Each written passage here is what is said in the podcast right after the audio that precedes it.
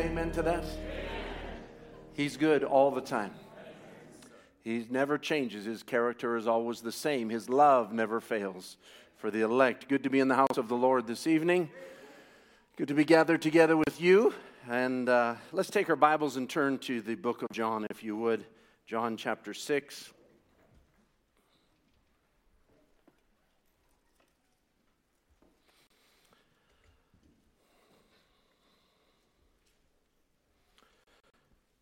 Just try and uh, calm myself down a little bit as all men forsake me. And, uh, and uh, they, they just want to see the pictures.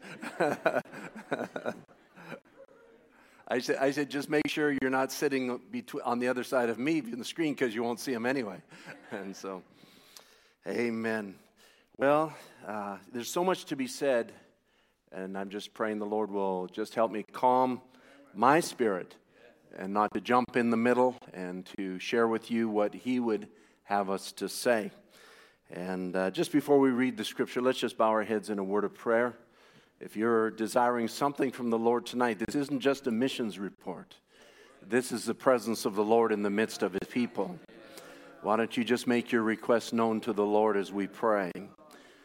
Wonderful Redeemer, the author and the giver of life, the one who is omniscient, omnipotent, all knowing, that had a redemptive purpose in your thoughts before the foundation of the world. And you are the one that carries it out, O oh God. You are the one, Father, that brings it to pass.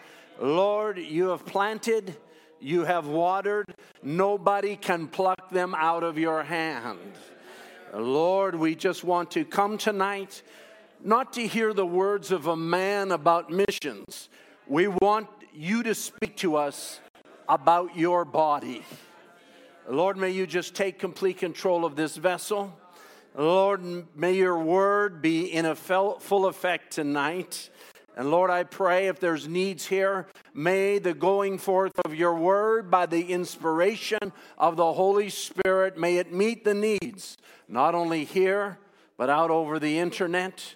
I know they're streaming in several languages tonight. Lord, I pray that your perfect will would be done. Govern my lips, O God. Speak what you want spoken, and let it be silent where you want silence. We commit ourselves to you in the name of Jesus Christ. Amen. Amen. John chapter 6, many scriptures that we could read here. It's actually the beginning of a subject that I want to uh, speak on in the future, the Lord willing. Don't, certainly don't have time really to preach tonight. But let's start at verse um, 56, if you would.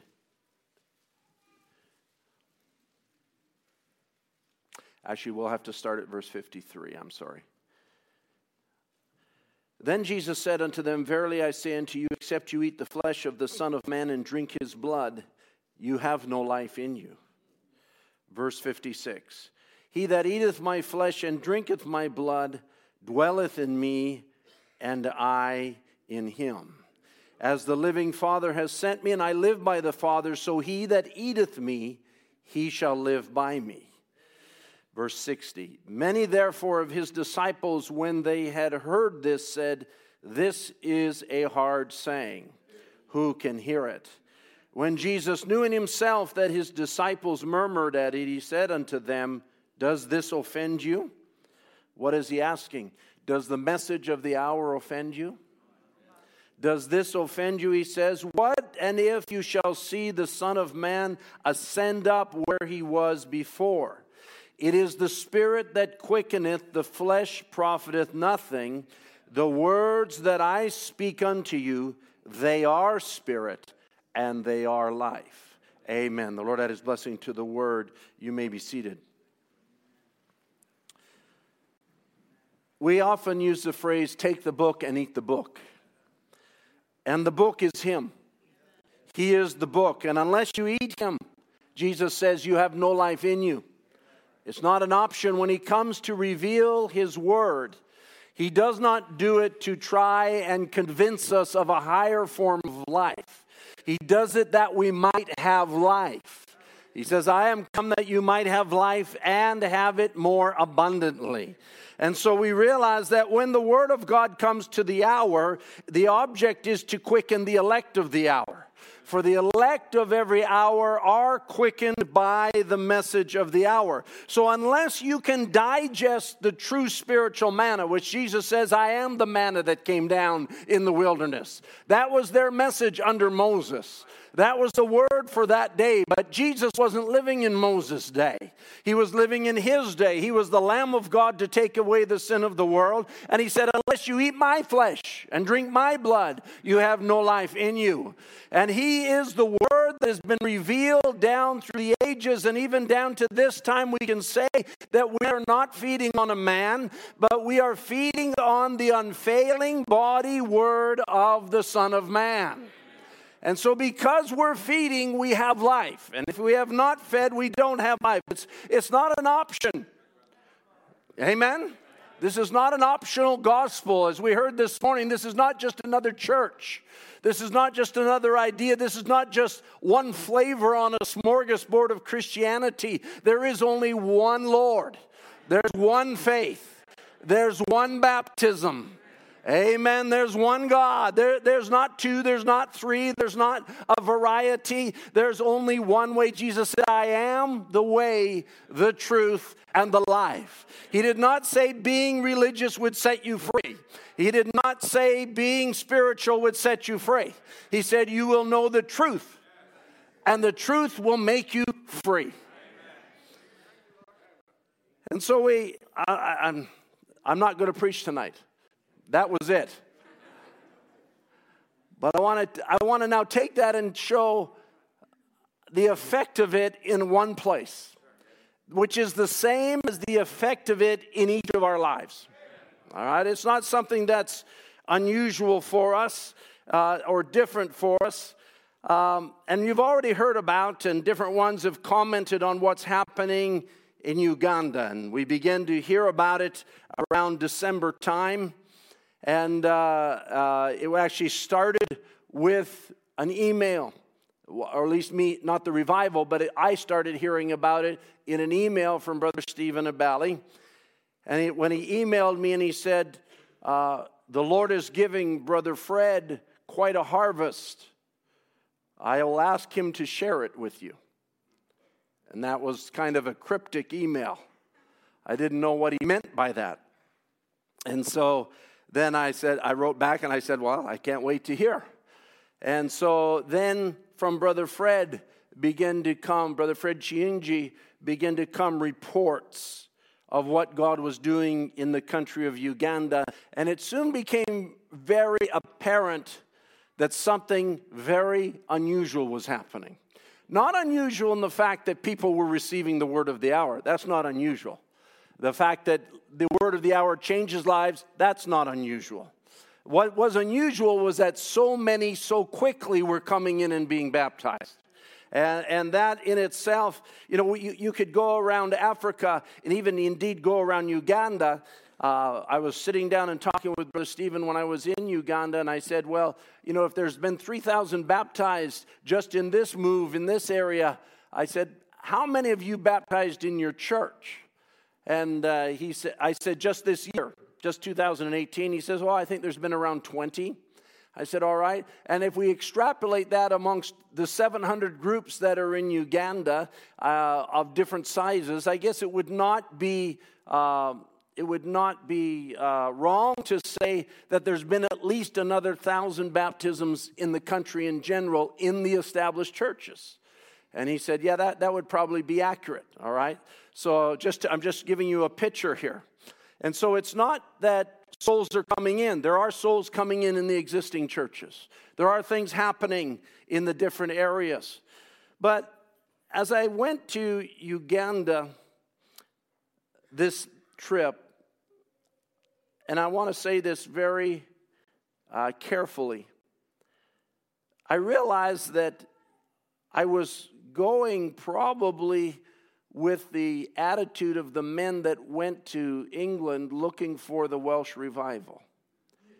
In that you know, they went to see something. They went to see what God was doing. And Brother Branham even refers to the Welsh revival and how that, you know, it was an unusual happening that drew men overseas.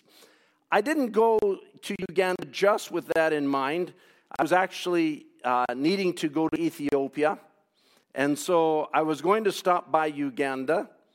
And I asked Brother Fred, Brother Stephen, I said, you know, if it's possible, I, I wouldn't mind maybe being in a place where there's new believers and uh, just to see what God's doing. And my thoughts were how widespread is this? And how did it begin? And what are the needs? Is it real? Because if it's real, then it's of God. And if it's of God, then it's sovereign. And so I went to Uganda with very much an attitude of reverence and humility, knowing that it's like approaching something that's very sacred and like going and approaching to the Holy of Holies. Because if this is the Lord, I want to be very sensitive and appreciative of what God is doing. It's not just a bunch of, and I, I, say this respectfully, it's not just a bunch of fantastic and a bunch of excitement. It's not just numbers. It's not just, uh, you know, oh, isn't this wonderful? No, it's, this is a move of the creator of heavens and earth. And I began to think how God must love his bride and how, must, how God must love those people in Uganda and how he desired to minister because I began to hear that over 135 churches had been affected. Not message churches, other churches. Over 3,000 had been baptized. Matter of fact, next week, Brother Stephen Abali is going to a place where they expect a thousand more people will be gathered that have not yet heard the message. And so these are all things that are happening, and we want to be reverent and respectful to what God will do is doing. And I will say this coming back from Uganda, I will never be the same. I want you to know it's had that kind of an impact on my life. I will never look at denominational people in the same way as I have looked in the past, particularly Pentecostal people, because I came out from Pentecostal people. And I know how much that they have, at least my peers, had rejected this message. But yet I found a people that were open to the truth. And that meant a lot to me. You know, I, I began to think of the woman at the well and how that a lot of people looked on her and thought she has no hope. But when God looked at her, he saw something different. And so to me, it, it meant uh, it meant a whole lot. You know, when Brother Branham said God can do a lot through one man that's totally surrendered to him, I learned a little bit more what that means. And uh, as I begin to m- see what's happening and, and meet some of the, I knew some of the key players, but to see how God was using them. Brother Branham says in a message, he talks about revival in the message, trying to do God a service without it being his will. I think Brother Tom quoted from that message this morning. He said, he said, God is sovereign. He says, first, we want to understand that. The people today are wondering why we can't have a revival. He says, You believe God's sovereign? See, the Bible speaks this way. He says, As I was discussing with a group of my fine brothers, Baptist brethren, not long ago, he said, Brother Branham, we can only have a revival when we take the word, word by word, page by page, letter by letter. And I said, I believe too, page by page. I said, they've been trying to do that all along. And, he, and the other fellow begins to say, but we must find the Greek interpretation and so forth. And Brother Branham says, well, that's what they've been trying to do on down through the ages, and it hasn't produced very much. I'm just paraphrasing to save some time. He says, and all of the word is inspired. And Jesus said, I thank thee, Father, that thou hast hid these things from the eyes of the wise and prudent and revealed to babes such as will learn. It's a revelation of him, as I said last evening, will reveal it to babes. So I said, I won't, it won't work, sir. A revival will never come until God, the sovereign God, sends it. And then he might take up a little nitwit that can't even sign his name. And this, you'll see this principle repeat in Uganda. And do it with it that knows not even good English, let alone the Greek. And that's what he done in the time when Peter preached at Pentecost. You know, he couldn't even sign his name, ignorant and unlearned. But God does things in such a strange way to our intellectual thinking. That makes it God. If he'd got a bunch of theologians and dignitaries and so forth, and they'd say, you know, that smart Caiaphas, he has it just right. But God went down and got fishermen that couldn't even sign their name. And that's what he took. That's God. Brother Biscoe mentioned that this morning. Would I be one that could leave my nets and follow him? He says, that's what he took. That's God. He takes something that's nothing and makes something out of it to his own honor. He took a chaos and, make an, and made an Eden. It's God. And he says now, and I really I, just follow along with me as I go through this as kind of a preliminary here. He says, now if there's anybody that's got the mechanics for a revival, it's our noble brother Billy Graham. But the mechanics is all right, but the mechanics won't move it. It takes the dynamics to move it. And then he talks about an automobile. He says, So in the Welsh revival, one of our late revivals before our Pentecostal, no one knowed what started the revival, just a bunch of people. And I'll, I'll say that's what I found in Uganda. You couldn't pin down this started it. It just began to happen. And he said, and he talks about um, Billy Graham, he says, get our friend Billy Graham, get everybody together, Presbyterians, Lutherans, Pentecostals, everybody go into a city, and they'll have a gathering of thousands and 30,000 will come in two weeks and give their hearts to Christ and go back, and you can't find one. That's mechanics. He says, but let God, in his sovereign grace, just speak to some little nitwit, as so to say, a little nobody. Let his spirit fall into a city, and men can't go to work. Women can't wash dishes. The maid can't make the bed. Screaming and crying with their hands up in the air, he says, That's revival. That's in the will of God. He says, That's sovereign. That's what God does. And He alone has a right to send a revival, not get the mechanics together. It's pray for God to send the dynamics. God has a way of doing things that's beyond our understanding, and, and you're going to see some things and hear some things tonight that will uh, cause you to rejoice. It causes us to rejoice. It's not the Ugandan bride, it's the body of Jesus Christ. There's no black, white, yellow, brown, whatever color people are. That doesn't make no difference to God. That's just His bouquet of color. Every soul is worth 10,000 worlds. And every brother and sister in Christ is just as important as you and I. And we thank God for each and every one of them. So, to get us started, I want to just say I was very thankful to have Brother Mark with us over there. He, uh, I asked him to come and, and do the, the spade work, so to speak, do the uh, uh, recording, video, pictures, all that sort of thing, and came home. And, uh, and then he came home actually while I went to Ethiopia and, uh, and then he um, uh, put together a little video. So I'd asked Brother Mark, I said, why don't you just get up and take five minutes or 10 minutes, not longer than 10 minutes, and uh, just say what your impressions were of what you saw over there, and then introduce your video. Come on, Brother Mark.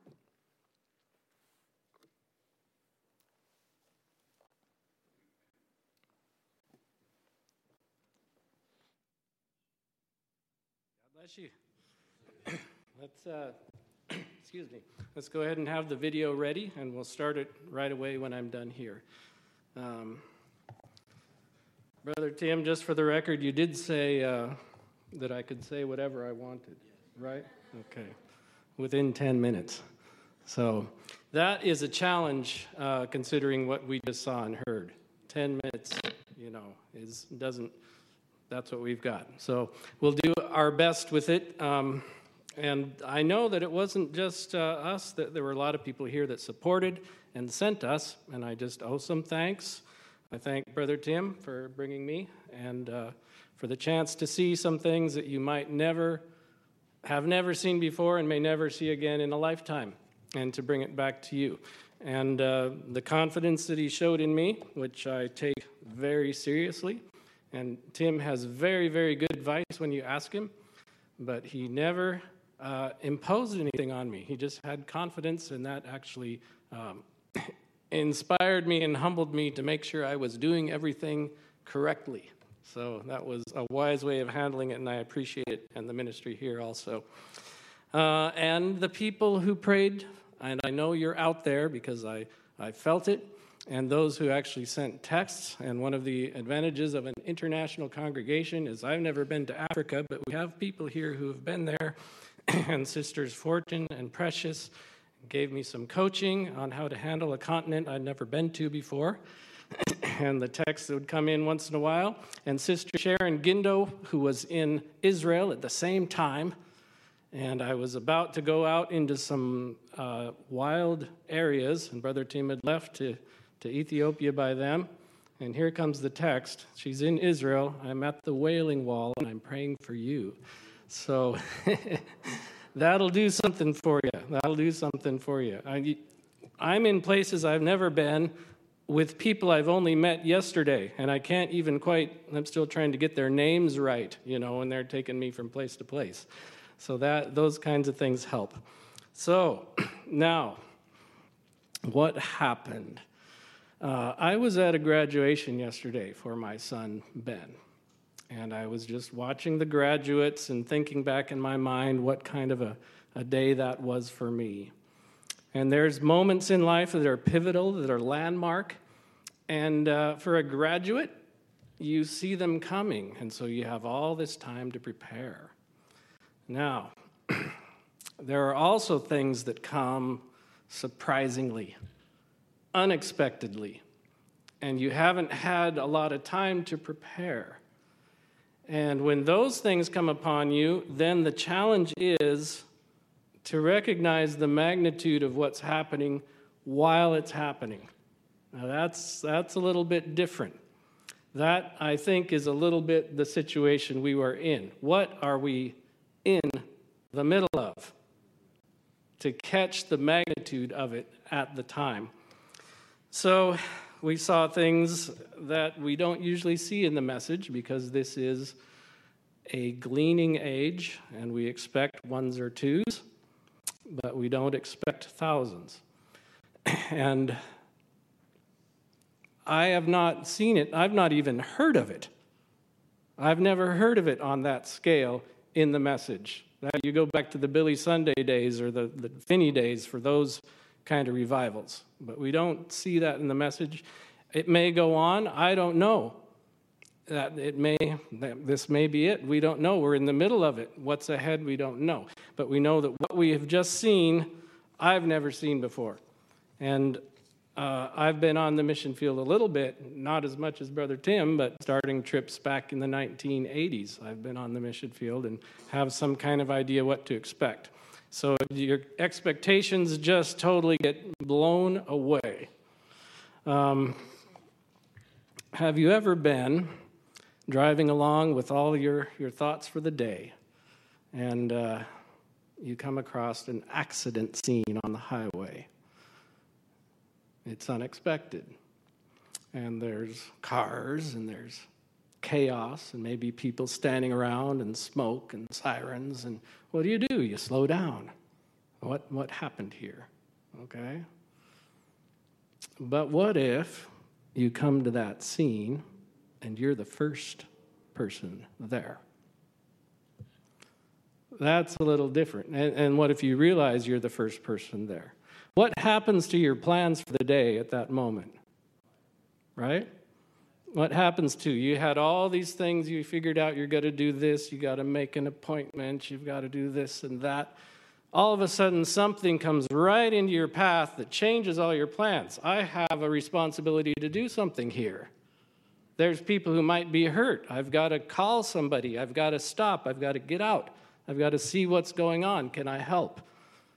And you, everything you had planned just leaves your mind. Hmm. As we were planning for the trip, I was uh, in Walmart uh, shopping for a few items, and uh, little ways away from me, I heard a, a noise, and there was an elderly lady in a walker. And at that moment, she had lost her balance and fell right over backwards and hit her head. And that changed my attitude instantly. And you want to rush over. What happened? Can we help? You know. Uh, there are a few people closer than me, but I thought about that a little bit after, and that kind of came back to me as we were on this trip, that situation. If you go through Uganda today and visit the places we visited, uh, I would describe it as kind of like a war zone. And, and Tim used the words, what do you call it? A spiritual, uh, a spiritual war broke out. And it's a war zone. And in a war zone, it's kind of chaotic. Now, it's a good war because there, there's great things happening, but it has the chaos of a war. And uh, Brother Fred, who you'll see some pictures of, you know, he, I asked him, he said, there's probably 30 groups without a building right now, 30 that have been excommunicated from their churches, and they are meeting under trees or in whatever house they can find that's big enough to get them. Um, if you are going to blindfold yourself and throw a dart and say, I want to hit a need in Uganda in this revival, Anywhere you threw the dart, you would hit a need. It's everywhere. I just made a little list here. They need translations, they don't have very many. Um, if they had translations on the Message Hub, they don't have many devices to read them on. If they wanted paper translations, they don't have much capability to print. Okay? Uh, they need message books every place I went, they were saying, We need teachers to come and teach us more about this message. They need gifted people. They need church age books in their language. How do you even start understanding the message without the church age book? And fortunately, that's coming very soon in Lugandan. So that's a need. Um, Bibles. I was actually humbled. I was at a little service in Migiera, and uh, Brother Tim was preaching and called for the scripture, and the, the people stood up. And I looked around, and nobody was looking up the scripture. So I asked the brother in the back, why don't they look up the scripture?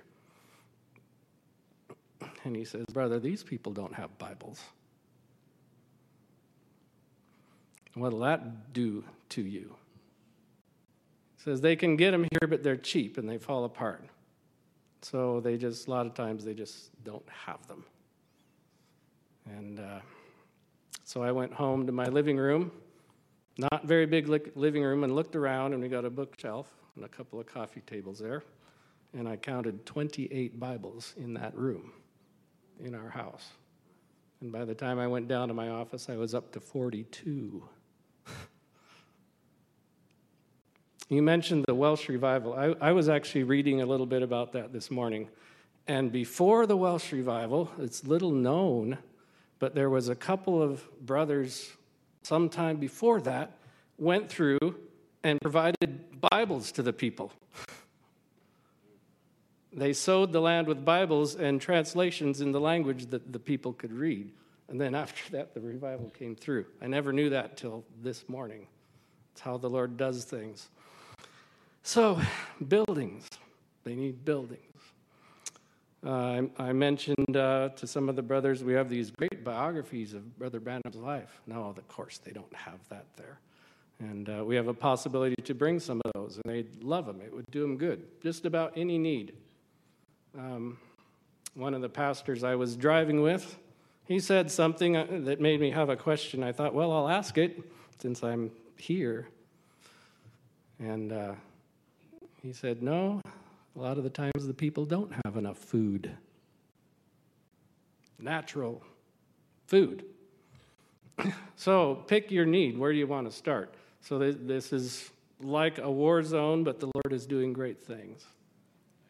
So Brother Tim went off to Ethiopia, and I went off to see some other churches, and, and these were the, actually the places where a lot of the baptisms had taken place. And uh, so I was, that's when I was on my own, Sister Sharon. So, and um, I know when you go to a, a, foreign country, you better have something in your pocket because they'll ask you to say something. Well, I gave that away early. I did a, a service for Brother Tim early because they were wearing him out. They were having him preach two, two times a day from the time we landed, and he was losing his voice. So I used my little thought I had.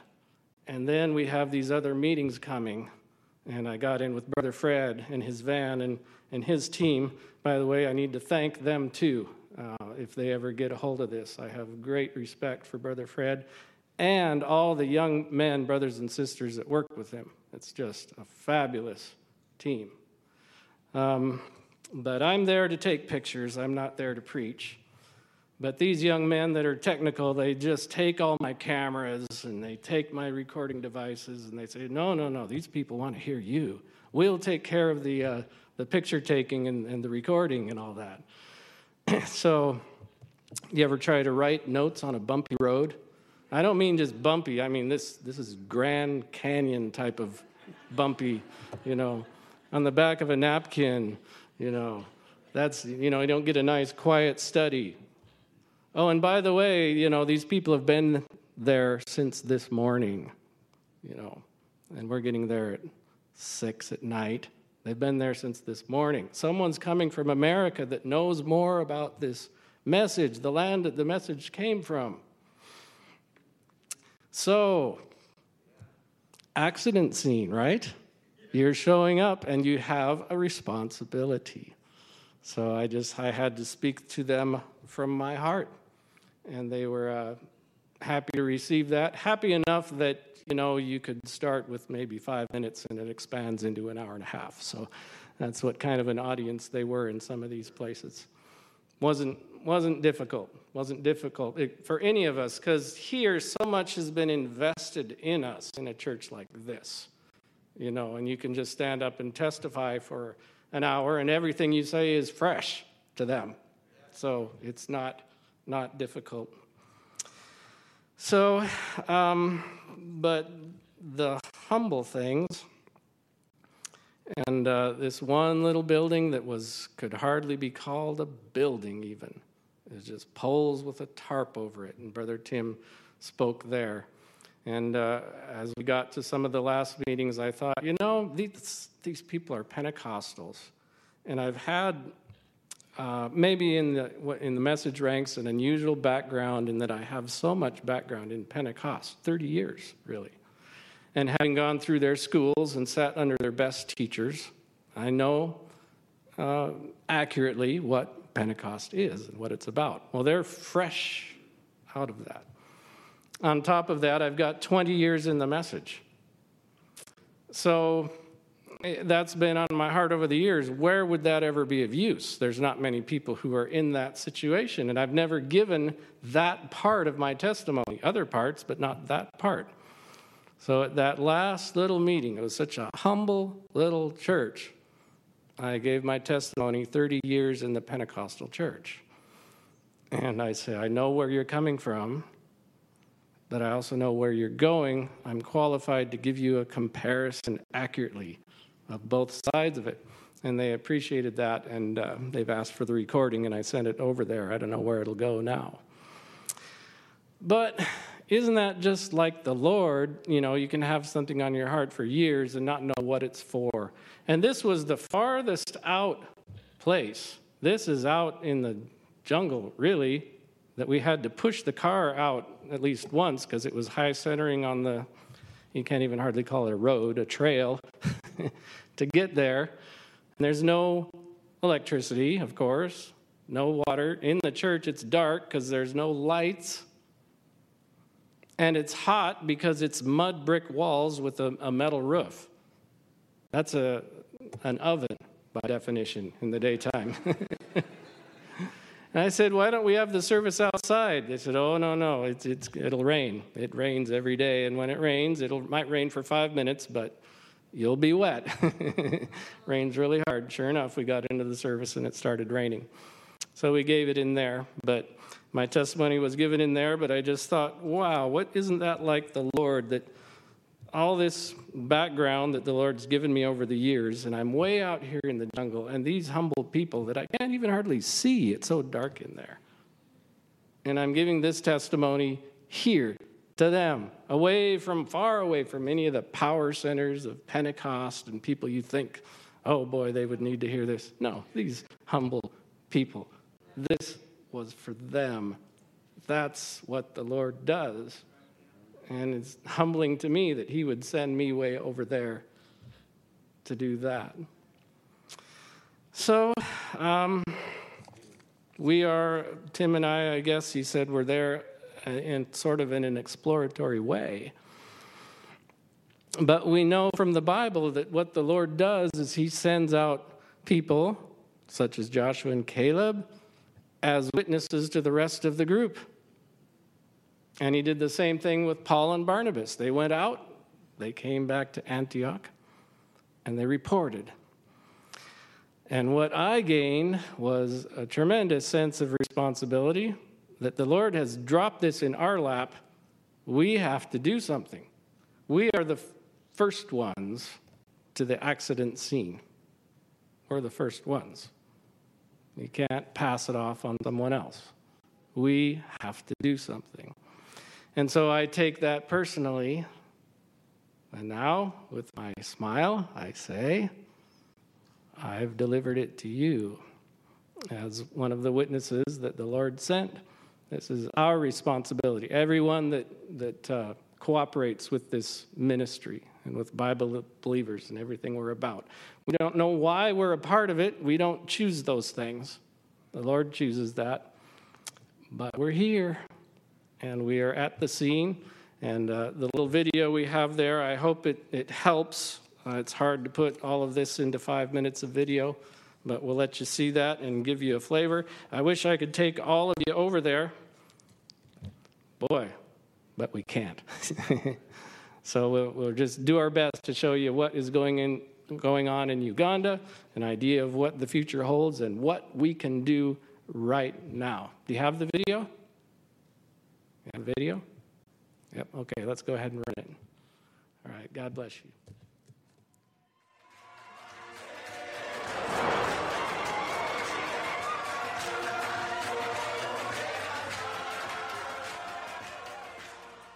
Kasozi Jackson. I'm Kasozi Jackson. Mvira Mairentinda. I come from Mairentinda. My church is called Goshen Church. Nsooka okutwala omukisa guno I want to take this opportunity okwebaza pasita kiyingi to thank Pastor Chiyinji eyatuleetera enjiri ennungi who brought to us this wonderful gospel yatubatiza and baptized us mu linnya erya in the name of Jesus Christ. yatulaga amazima He showed us the truth n'atulaga ekkubo ery'obulamu and he showed us the way to the life. I was so amazing for the revival which is going on. I was so happy with it. So I was so touched and I was so blessed. I had to come immediately right away.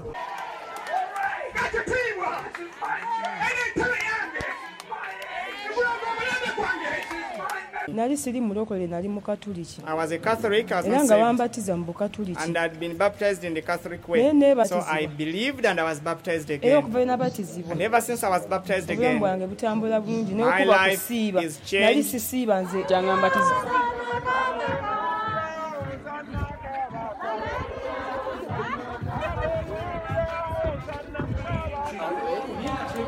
Yeah.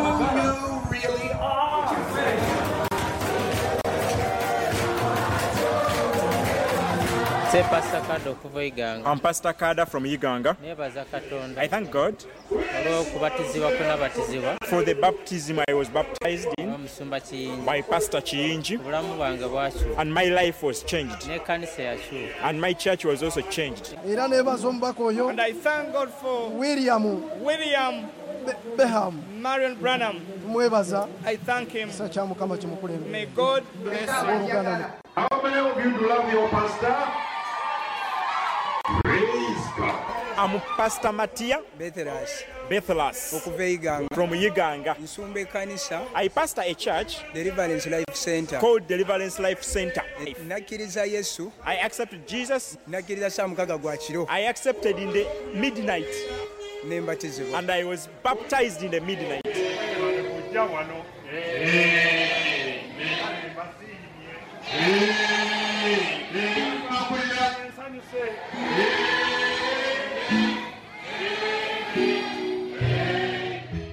But ever since they rebaptized me, now I understand the Bible. soma ne nkitegeera I read it and I understand it. yatuleetera amawulire He amalungi brought to us the good news agatukoze bulungi that have made us so happy.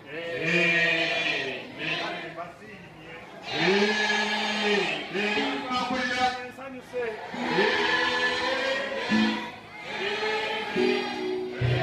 Pastor Dennis Mugabi. nsomba ekkanisa etibwa God's God. I pastor a church called God is Good. I was baptized in the name of Jesus. Truly, truly I, was lost. With the whole church. ne tuvayo ne batugoba eri nga tebakyasobola kubeera naffe. Tetusobola kwejjusa. Twandejjusizza nga tetulaba gye tulaga. Naye tulina ekigambo eky'obulamu. Kyaŋŋamba tizibwaobulamu bwange bukyuse nnyo. Nalinga nywa ku mwenge.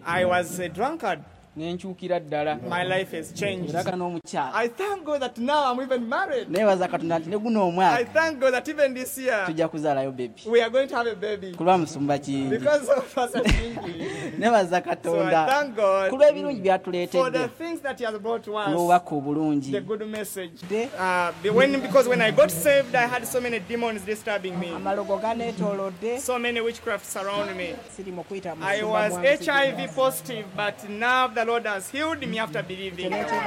That's the strangest thing she ever heard. ekyo kye kyali ekintu ekitali kya buli ekyali awulidde mu bulamu bwe And she says, You don't have anything to draw with. He says, The water that I give you agamba amazzi genkuwa will be a river springing up out of your gulibeera soul, omugga okuva mu gwe and you'll never thirst again. era tolirumwa nnyonta nate Heard that voice? omeka abawulidde eddoboozi eryo How many accept that voice? Omeka abakkiriza eddoboozi eryo Would you stand to your kale feet? yimirira ku bigere byo yimirira ku Stand up in the voice. yimirira omuleka eddoboozi eryo We love you, people of Kilovadale. We love you, Bible believers. God bless you. And all who were behind, who were behind this, sending Brother Tim and Brother Mark, may the Lord bless you richly. I'm Pastor Change Friend. We love you. Pray for the revival and pray for my health. Shalom.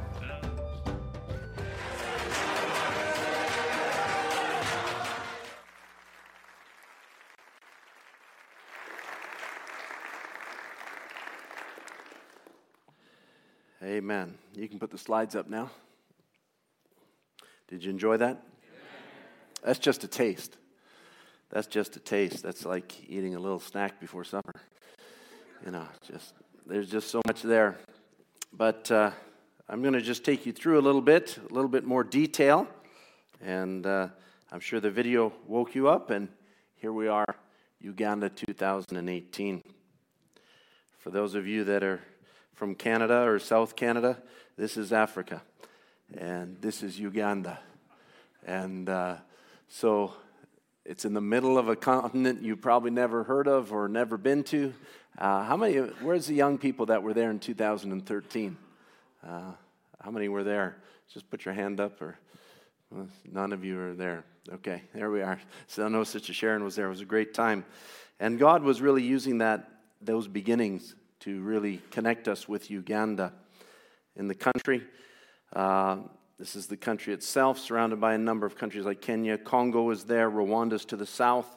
And I'm just going to bring us up to speed here. So we landed uh, in Kampala, actually in Entebbe, just south of Kampala there, uh, on uh, um, Thursday night at 11:30 at night. The young people that were with us in 2013 remember that trip. You get in late at night and then you get to your hotel. Well, we, uh, we actually uh, got in there, and by the time we got up to our destination, Iganga, that's about a three hour drive. So we're in the hotel at about three in the morning. I'm, I'm due in the pulpit at 11 o'clock that morning. So, needless to say, we hit the ground running. And the first day we had uh, two ministers' meetings back to back.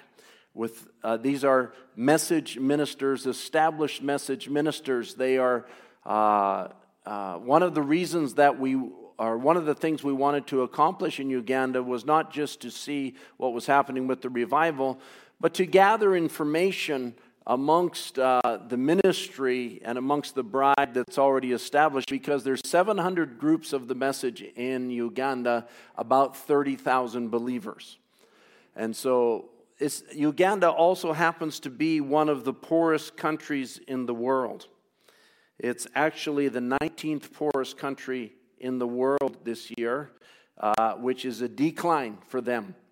They used to be 27th poorest. Uh, their, their per person uh, GDP, gross domestic product, is about $600. To give you an idea, uh, in Canada, the gross domestic product per person is about 42,000. In United States, it's about 57,000. Okay, so Uganda is about 600. That's how much the country produces per person. Unfortunately, uh, one of the, to add insult to injury, so to speak, Uganda is also one of the most corrupt countries in the world, as rated by uh, the sites that rate it. Out of 176 nations that are rated, they're 151st. They're right down at the bottom of the list. Uh, at uh, they get a, a, ranking of 25 out of 100 for corruption. Canada is uh, our, our ranking is 82 out of 100, and South Canada is 74 out of 100 and uh, oh, I'm sorry, USA.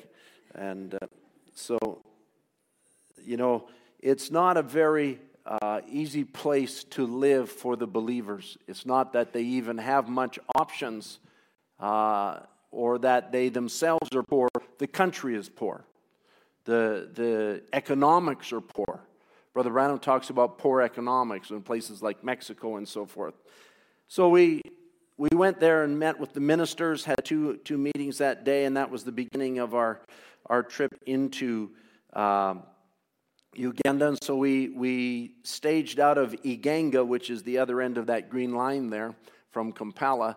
And uh, from there, uh, we made the trip back to the main meeting uh, with the new believers, which is in the town of Seeta, just outside of Kampala. And that's about a two hour drive back the other direction that we just came from. And so you've seen the video uh, of this meeting. I had talked to Brother Fred and Brother Stephen, and I said, you know, be, I said, be nice to see some of the new believers. They said, well, maybe we can gather a few together. And I said, okay, well, we don't want to make a big thing out of it, but maybe you can bring a few of them together in one location and we can have a meeting. And so they did, and they were expecting or looking for about 500, and they got about 2,000. All right? And more that wanted to come. And these are just new believers. These are not existing believers. And so in the meeting, you know, they, they started out, they had a little bit of room around the altar. And, but as more and more people kept showing up, they st- started passing out chairs, bringing more chairs in, filling up all the space around the altar, putting mats down, putting children on mats, filling up every uh, nook and cranny, so to speak, of, the, of their church compound. Everywhere was full of people. And Brother Mark had the privilege of just kind of walking around with the camera and, and taking shots of different angles of the crowd and, and how that uh, they were uh, cramming the people in, shoehorning them in, as Brother Biscoe would say. Uh, one of the things I appreciate about Brother Fred and his church is that, that they're obviously very good at organizing. This is their choir, their youth choir, that uh, you can see they're all dressed the same. They're all dressed very nicely. And, and uh, you know, maybe in our own selves, you know, we might think as message believer it's not that important to have a uniform or something. But, brother, uh, but the Lord made Brother Fred in such a way that would have an impact amongst the Pentecostals. And, you know, God makes a man for the purpose. I'm going to say more about Brother Fred as we go along, which you'll understand. But uh, his people were, his young people were right there, involved musically, everything just like our young people, and they were just very much a part of what was going on. Uh, here we see more of the crowd from the back. Uh, I don't even know what angles we're looking at here. It's just shots all over the place, people all over the place, tents all over the place.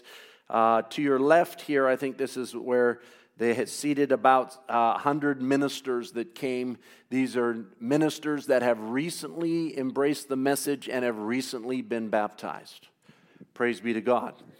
And so, just a wonderful, wonderful atmosphere. Uh, any one of these preachers would have loved to preach to this crowd. This was, this was a service, and, and we just had a wonderful time. No time limit. Uh, they were kind of wore out from the day. And, uh, and you know what? They'd never heard anything I'd ever preached before. so I, I, could just push my notes aside and just go to it. And, and the Lord just uh, gave us a wonderful time with them, uh, uh, helping them to maybe just take a little step closer to the Lord Jesus Christ. And uh, seemed to be very much impactful as they receive the word. And you know what? They're no different than the rest of us believers. They got children that'll fall asleep too.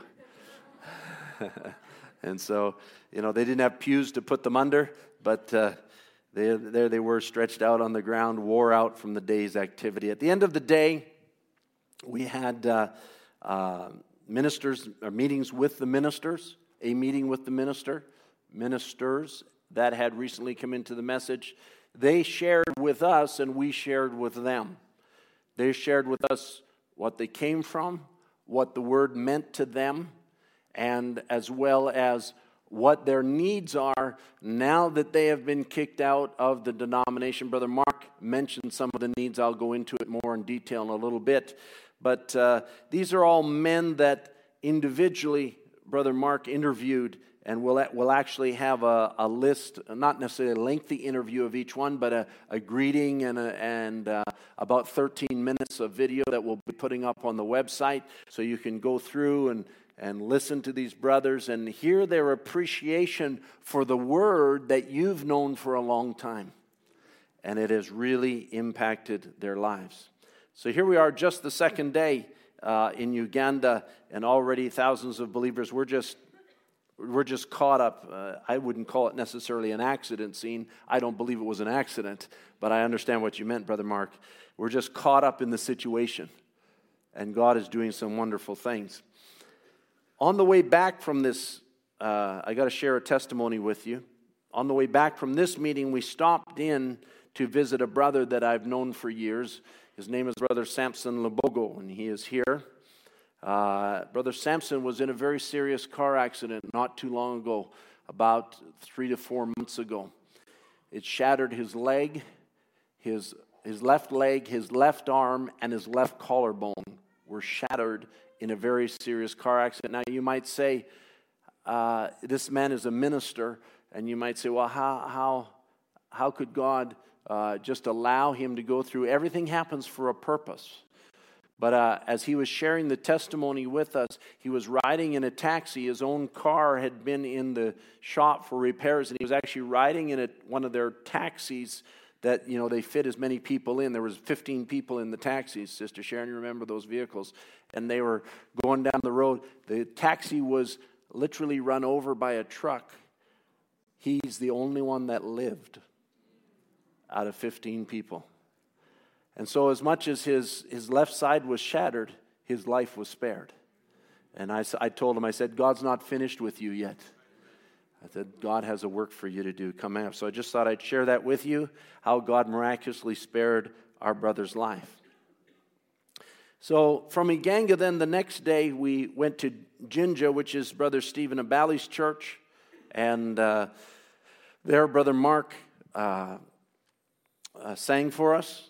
And uh, we appreciated his music. And I don't think the people there realized how musical Brother Mark is. He's a man of many talents.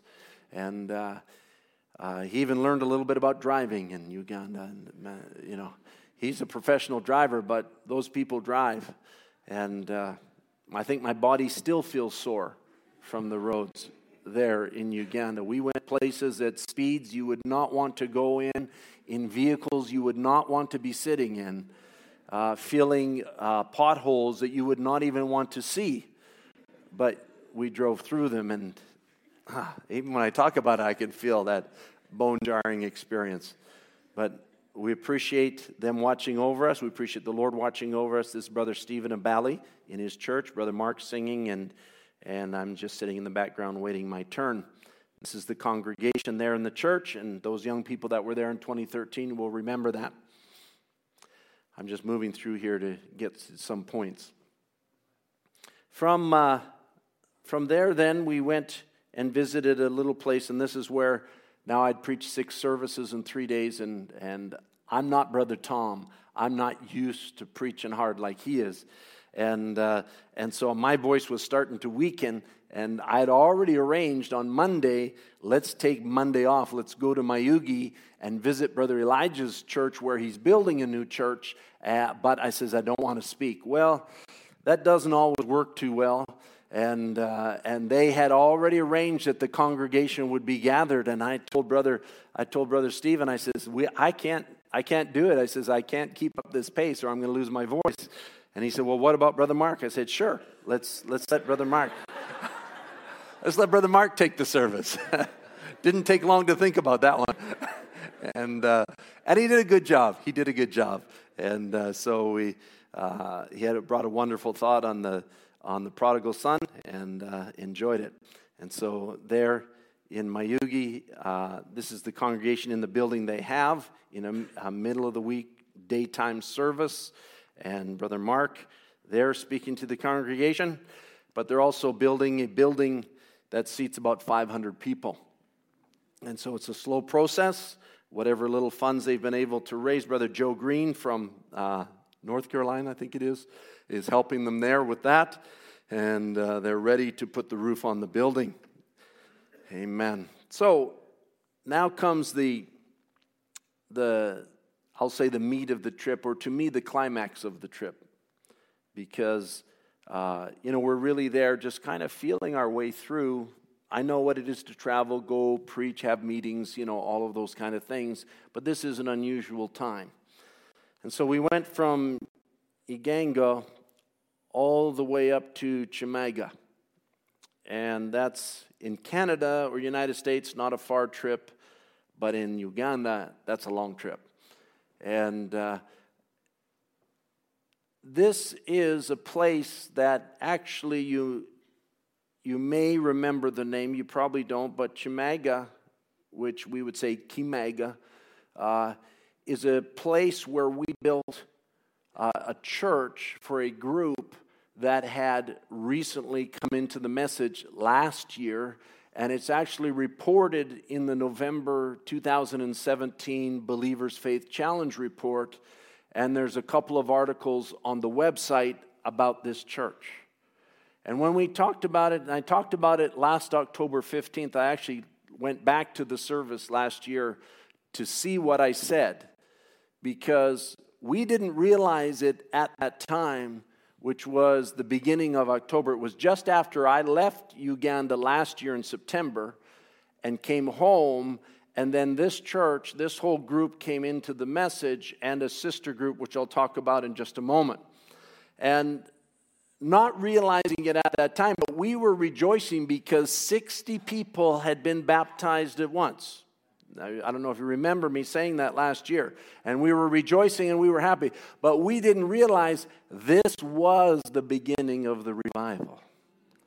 And so, looking back now and talking with the brothers, we were right in the middle of it and we didn't know it and it was unfolding right around us or right, right before our eyes, so to speak. And, and, we were helping and we were involved. And what had happened in that church, if you remember, the pastor had heard the radio broadcast. And Brother Fred Chiinji is the voice of Brother Branham in Uganda. All right? So, so now the pieces, how God arranges this is so sovereign. And he brings a piece from here and a piece from here and a piece from here, and all of a sudden you have an explosion. And what happens is the pastor gets a hold of the word and they're, they're playing Hebrews chapter 3 on the radio. and he, and, he, and he wants to learn more, and so he calls Brother Fred. And so then he goes to visit Brother Stephen, and then uh, Brother Stephen Abali. And then right at this time, Brother Fred goes down sick. He's a diabetic, and he ends up in the hospital, actually on his deathbed. They don't know if he's going to live or not. And I sent some funds over to help with the hospital expenses. And I just thought, oh Lord, we can't lose this man. He's, his voice is just perfect for the radio in that country. And, and everything is just perfect. Not realizing God was preparing a man for the work. Now, remember, I read the quote where Brother Bram says, God will take a little nitwit. It's not that Brother Fred's a little nitwit, but what he is, he was a man that was on his deathbed that they didn't expect to live. And God raised him up for the purpose of carrying the word to this revival. That's how God operates. He makes something out of nothing. When it looked like that man was going to go, God says, No, no, I have something for him to do. And God uses him and anoints him for the purpose. All right, so we, we, we go up here to meet in Shemega, which is the beginning of the revival that spreads across this kind of area here, approximately. So, this is the area in Uganda where the churches are being impacted because to the west of it here is, a, is another language, and to the north is another language. But this is the area that speaks Lugandan, where the radio broadcast is in the Lugandan language. All right, and, and now, I'm, uh, I'll just leave that there for a moment. So we arrive here. Brother Mark will remember this. This was a miserable day. Just a miserable day. Rain and wet. And it's, it's the beginning of the rainy season over there. And fortunately, the, ro- the dirt is quite sandy, or we'd have been up to our axles in mud. And, uh, and so we're, we're driving down this road, and and coming to the church. And, and it's taken us longer than we thought because of traffic and because of weather. And so it's getting later than it should have been. And they're all waiting now in the shelter that we have, uh, that the believers have provided funds for this particular shelter. It's, it's kind of a prototype for, for what could be done in the country uh, amongst the, the needy groups. And so uh, here they are, about 150 of them under the shelter. Here you can see the tarp sheltering it from the direction the wind's blowing and the rain's blowing in. And there we had a wonderful service with the believers there. The people were so grateful to you for the provision of this shelter for their lives. Not, not nice four walls like this or not nice. Uh, uh, how shall we say, pews like this or whatever. They're just sitting on common wooden benches, maybe like the old Bible Way house had little benches and, you know, little things that they're just, they're just primitive, primitive. But I'll tell you what, they were so thrilled to have the light of the hour. And they were so thankful for the provision of believers around the world that it helped them to build this shelter. And so God has provided that place for them, and I was just thrilled to stand there and dedicate it with them to the Lord Jesus Christ. And uh, we had a wonderful service together. Well, it was one service. So that, that kind of drug on a little bit. I'm saying this all for a reason because this was kind of a.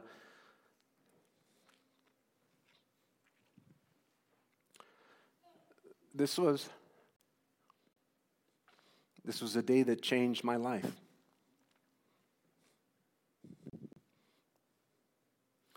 Because we went from there um, to the sister group that came in at the same time.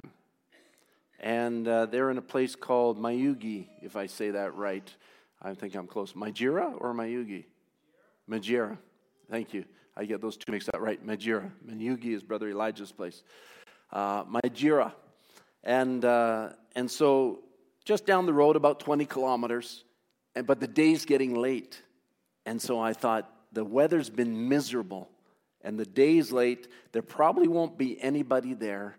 And we'll just, uh, so I said to Brother Stephen, well, we'll go by anyway, see if anybody's there. We'll have a word of prayer with them. You know, we'll just, we'll just have a, a little time together.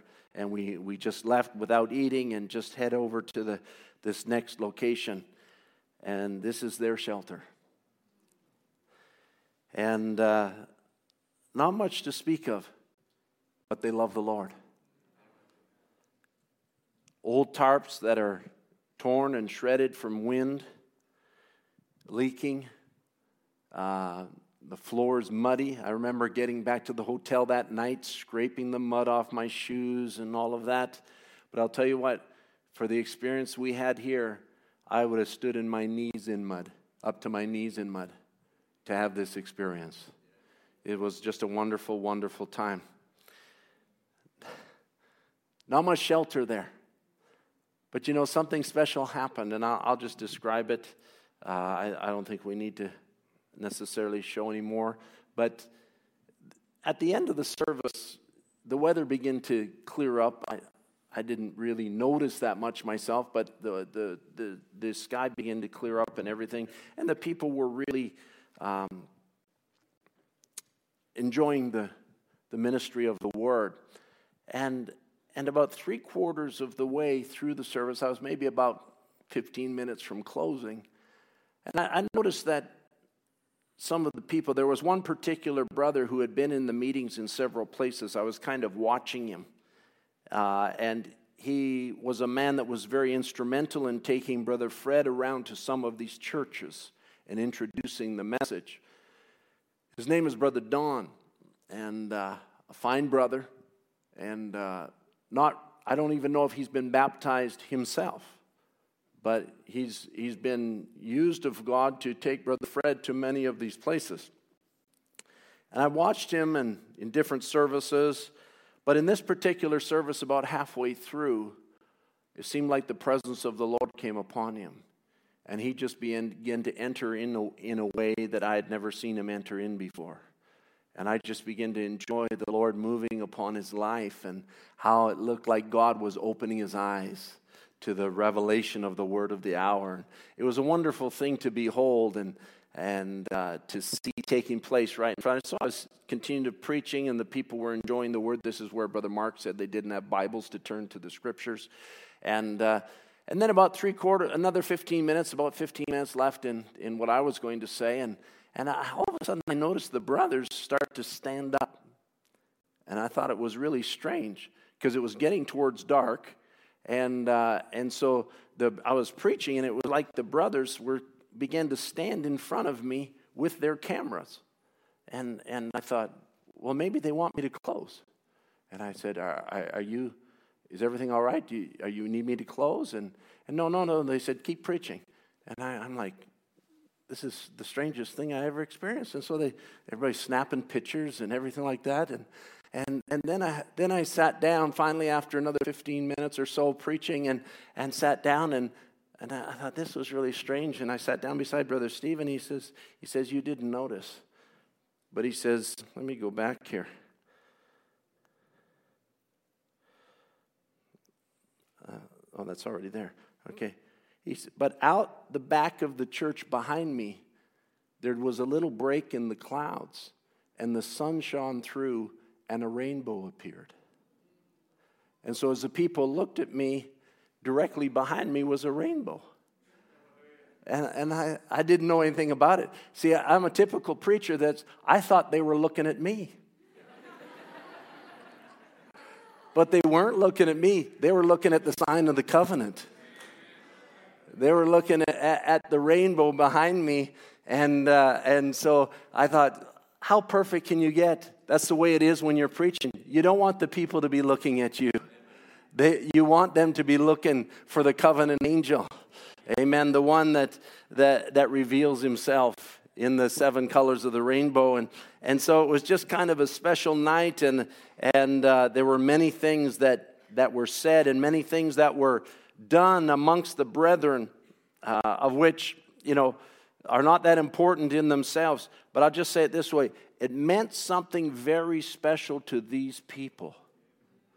Not only that we came, but at the end of a very miserable day, in potentially a very miserable location, the presence of God came down, and the people saw to them a visible sign of God's grace in their lives. And that was just so wonderfully special. And I said, you know, if you'd have had a nice church with nice walls like this, you'd have never seen the rainbow. It took that kind of a humble gathering to have that kind of an experience. And many times, you know, we appreciate all the nice things that we have, but sometimes we have it so nice and so easy we can miss and go right over the top of something simple that God is doing. So that was kind of the climax of the trip for me. It was the whole trip was wonderful, but then we had to take at the end of the day in the dark uh, from uh, down around to Mityana. Mityana is the town where Brother Busabozi is from. And he's moved his family back to Mityana, although they weren't there at that time because his wife is due, was due any day with a child. And so she had gone to Kampala to be near, nearer to uh, medical care uh, and proper um, uh, maternity care uh, for the birth of the child that was imminent, which, by the way, they have now had the child and they had their third daughter, and she came much later. She actually just came yesterday, I think, or the day before. Yesterday, I can't remember. But uh, uh, I told him, I said, well, I said I was going to tell you it was a girl because it was late. And, uh, but sure enough, it was a girl, and uh, she was late. And so, uh, but God bless Brother Busabozi's sister, uh, Rebecca, and the family there. They now have three girls. And I'm sure he'll be writing you, Brother Biscoe, telling you how spiritual he is to have three girls. Amen. So we overnighted in Mityana, no meetings there, praise the Lord. Just kind of a waypoint on way to the end of the journey, which is on to Kasese. And in Kasese, we had meetings lined up there with believers, established believers uh, in the western part of the country. They had ministers' meetings there. They were expecting about 60 ministers. Ended up, the word kept spreading and spreading, ended up with about 120 ministers coming to the ministers' meetings there. We had a wonderful time with the brothers, two meetings on that day, and uh, just gearing down for the last day in, uh, in, for me in Uganda. And there, uh, we just had a wonderful time with them. Uh, for the young people that are here, we also met some of the people that we previously knew. This is Brother Seriano. Uh, some of you will remember him from uh, Mbara, Mbarabara, Mbararar, something like that, and uh, a little bit south of Kasese. This is the widow of the former pastor, which the young people helped to help build her house. And those of you that provided for her, she's doing well. The children, as you can see, are growing up and everything's fine. So God bless you for all of your uh, efforts and support. There in Kasese, if you recognize this uh, face on the right, that's Brother Busabozi with us there in Kasese, and he traveled with us to the ministers' meetings and, and the meetings there in Kasese. And there, the brothers are getting allotments of message books and uh, to take home to their home churches. Brother James Navanabandi is the pastor there in Kasese, and uh, Brother Busabozi is actually, having moved back to Uganda, has already been a great help in Uganda. He, uh, he has helped them there in Kasese area because they have very poor internet. And uh, it's not common to have internet personally. Usually they still have to go to internet cafes. But they've done a lot of translation. And so the language spoken here is Runyakitara. And, uh, and so they needed to upload their translations into the message hub, and Brother Busabozi's experienced in that. So he's able now in Uganda to help them both in Runyakitara and in the Luganda language to upload their translations into the message hub.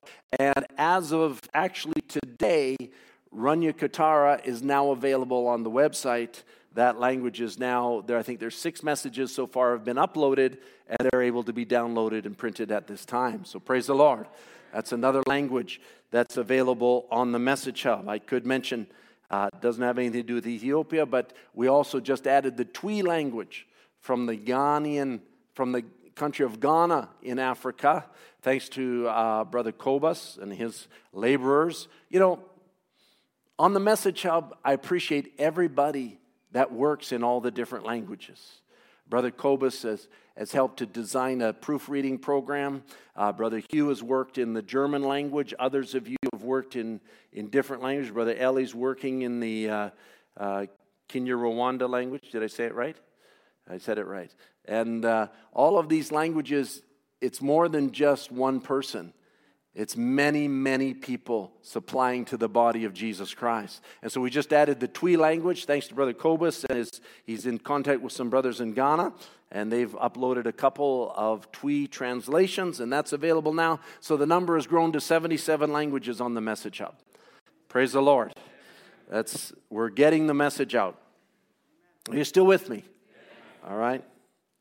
I don't want to uh, wear you out, but this is the only service we're going to cover this. And I'm actually not going to spend time really in Ethiopia. We're just going to stay in Uganda. So, uh, Brother Bus uh, helping us, he actually, uh, because the next day after the general meeting, I said to him, I said, you know, we have to go immediately after the general service and drive back to Kampala because it's about an eight hour drive and uh, because I have to be ready to take the plane the next day to Ethiopia. He said, But I have to meet with the translator. I said, Well, you're going to, I'm sorry, but you're going to have to meet during the service with the translator.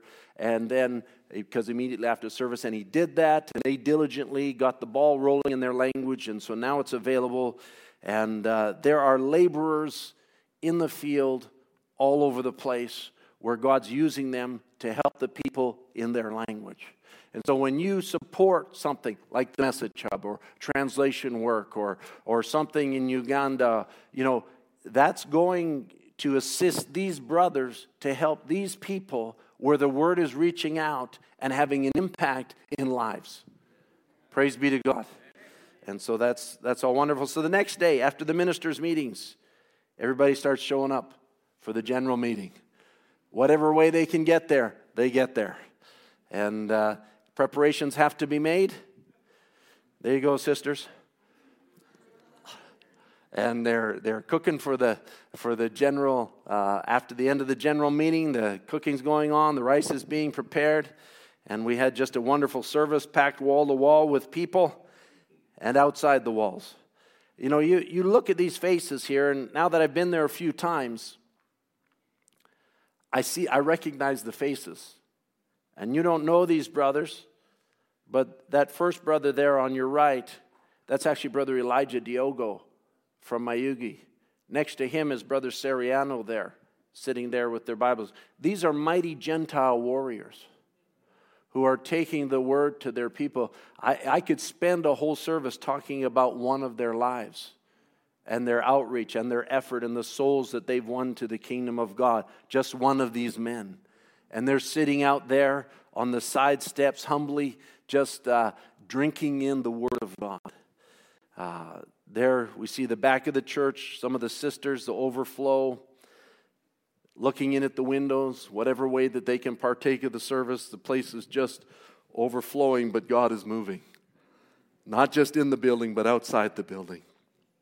We see the brothers just at the end of the service, just rejoicing. I hope you've got the sound volume up there. And, and uh, you know, they, when they hear the word and it has an impact in their lives, they love to rejoice in the word of God.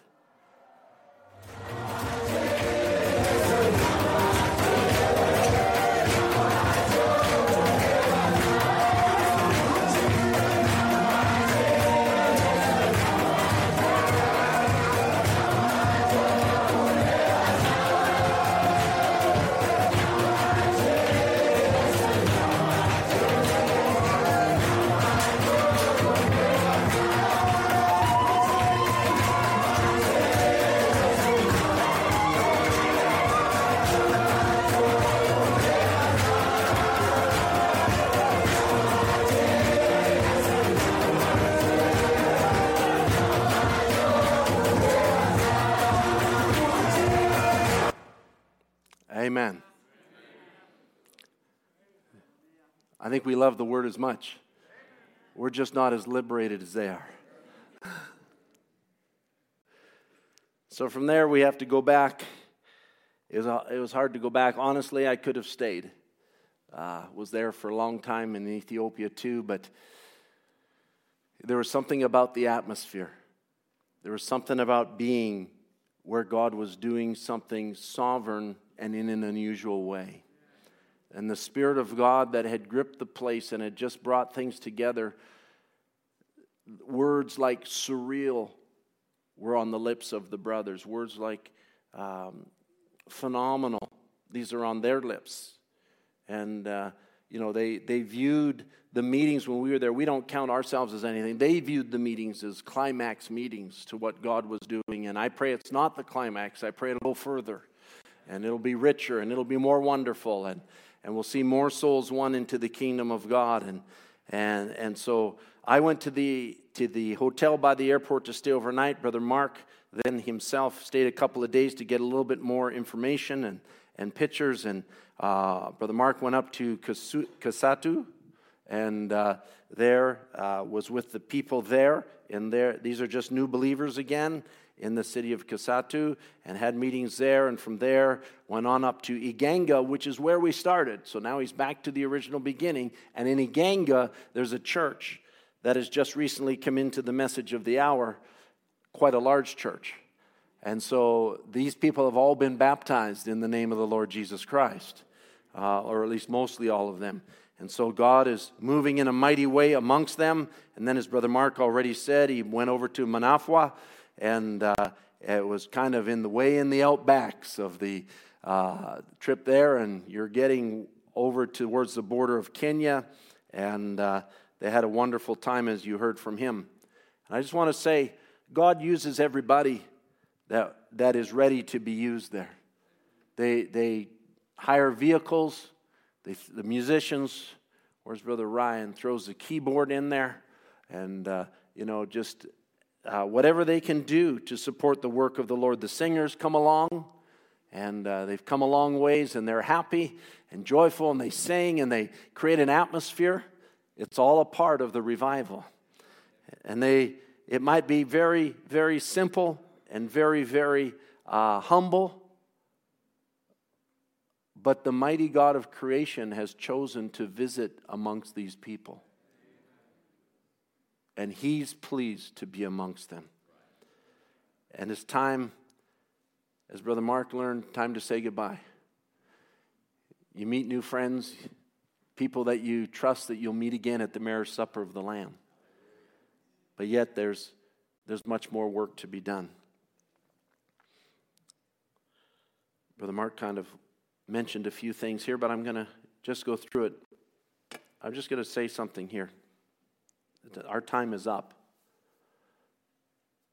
But now let me just say something. God sovereignly connected us with Uganda beginning in 2013.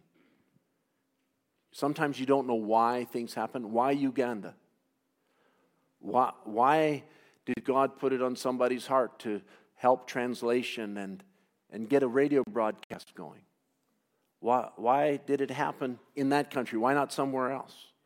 You know, we could go back further and say, well, part of it was uh, Brother Kim Dingwall and his connection with Brother Harold Hildebrandt, who really is a patriarch in Uganda. Brother Harold Hildebrandt sowed a lot of the seed that is coming to fruition in that country and took Brother Kim with him on trips many, many years ago. I wouldn't even want to say how old Brother Kim is. And it was just a long time ago. And, uh, and it left an impact in his life and introduced him to people there and the work of God there. And then in 2013, Brother Kim, in, in dealing with the students, felt led to take the students over there. I didn't actually want to go, uh, but it worked out because of my connection with Brother Busabozi, and he was getting married and different things, worked out that I went on the trip. And, and uh, I don't know that I added anything to the trip, but it was just something that I was there.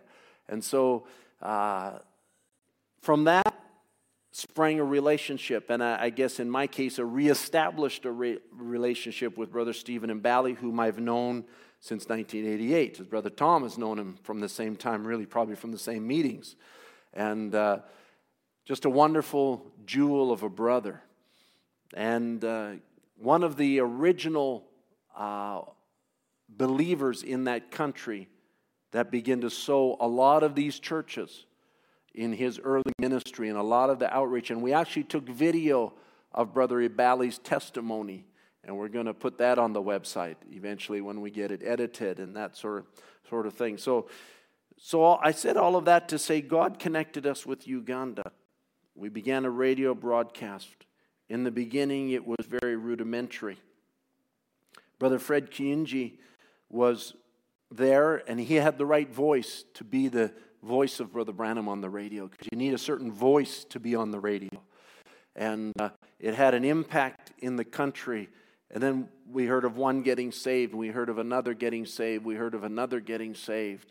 And we thought, well, that's wonderful. If it's all for one soul, it's worth it.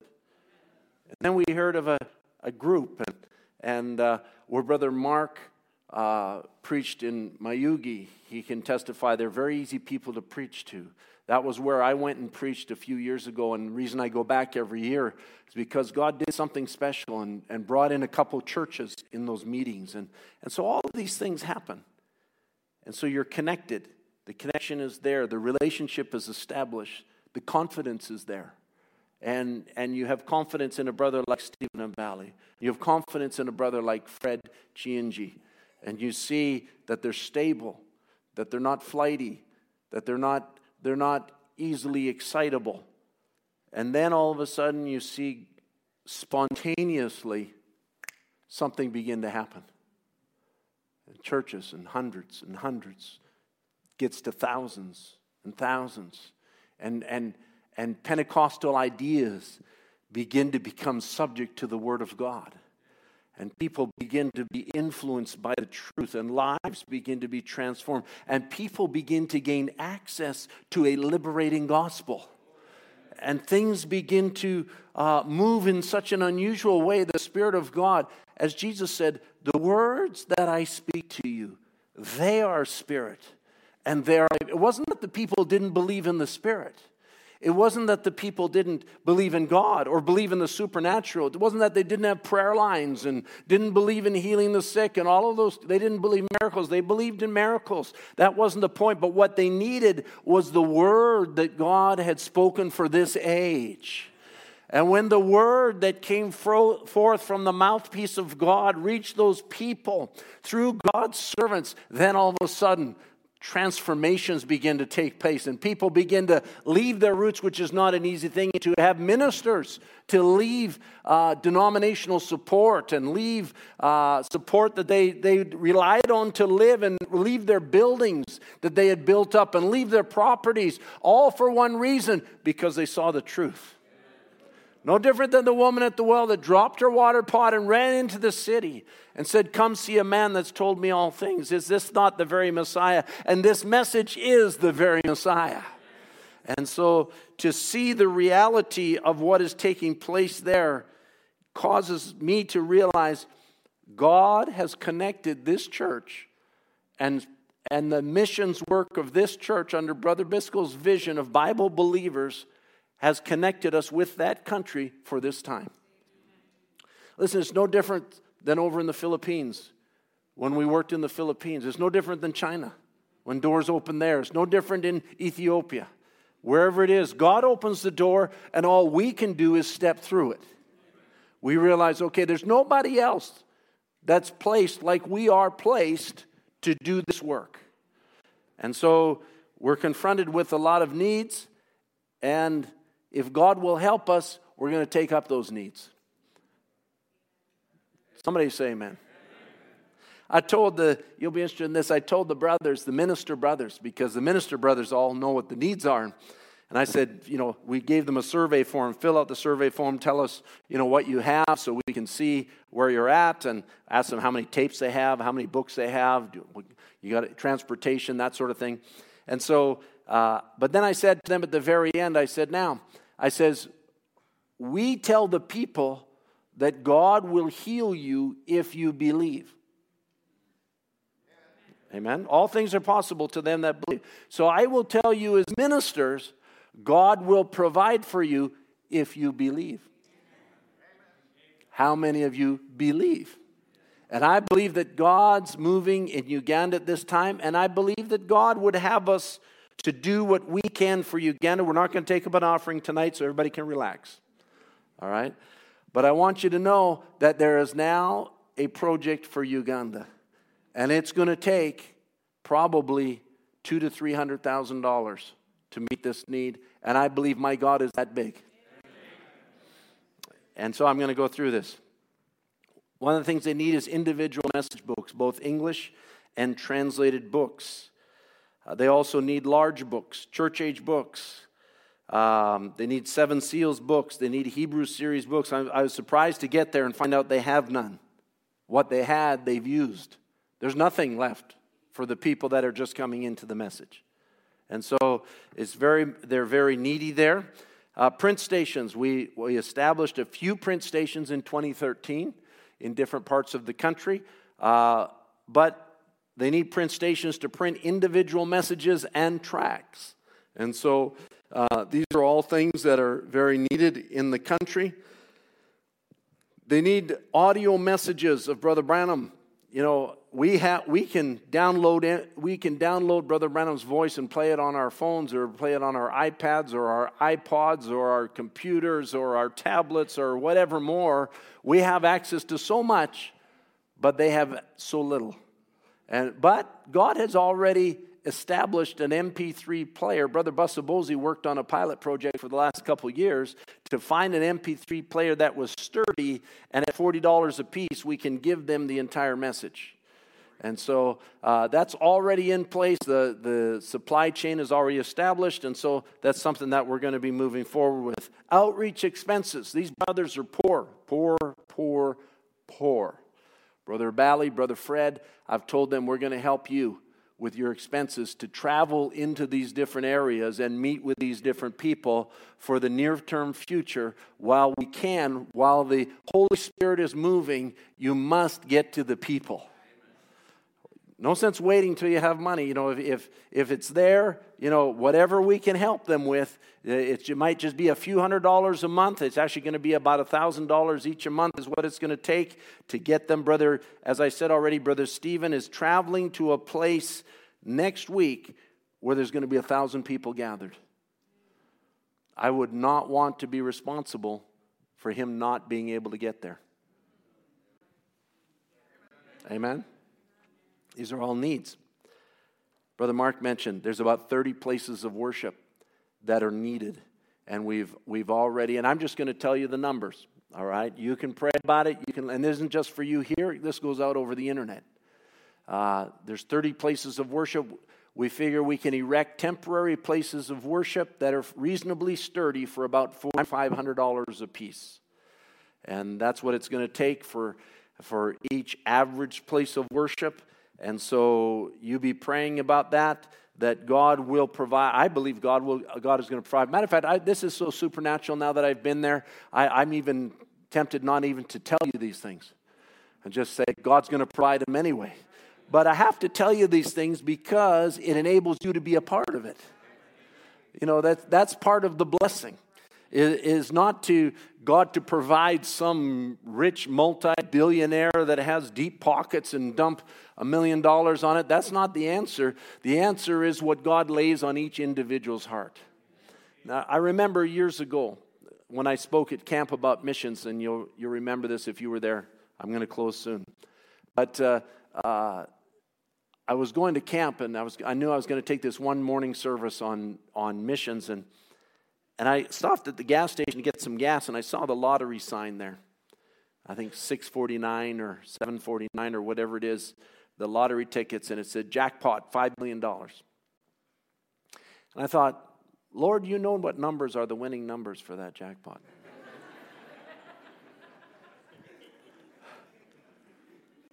I thought, you could tell me, and I could use that money for missions. I, and then I thought, but I know you won't. But my question was, why won't you? That was my question.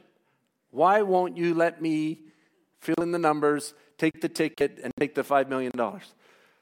And so I got to thinking about I'm driving out to camp, and I'm still thinking about it. It's going over in my mind. And my mind went to a, young, uh, a younger brother that uh, was in an accident, and himself, he was, uh, I know he wouldn't mind me telling you this, But his name is Jeff Suker, and he's from Ohio. And he's, he was in an automobile accident at a young age, and he, and he struggles to get by.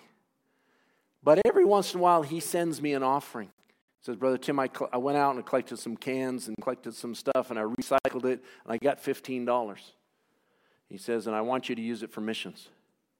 And, and I was so struck by that. And then a little while later, I get another letter, Brother Tim, how you doing? You know, this is what's happening. And, you know, this is, this is I, I was doing this, and, you know, I made $20, and so I thought I'd send it to missions. And I know he himself could use the money.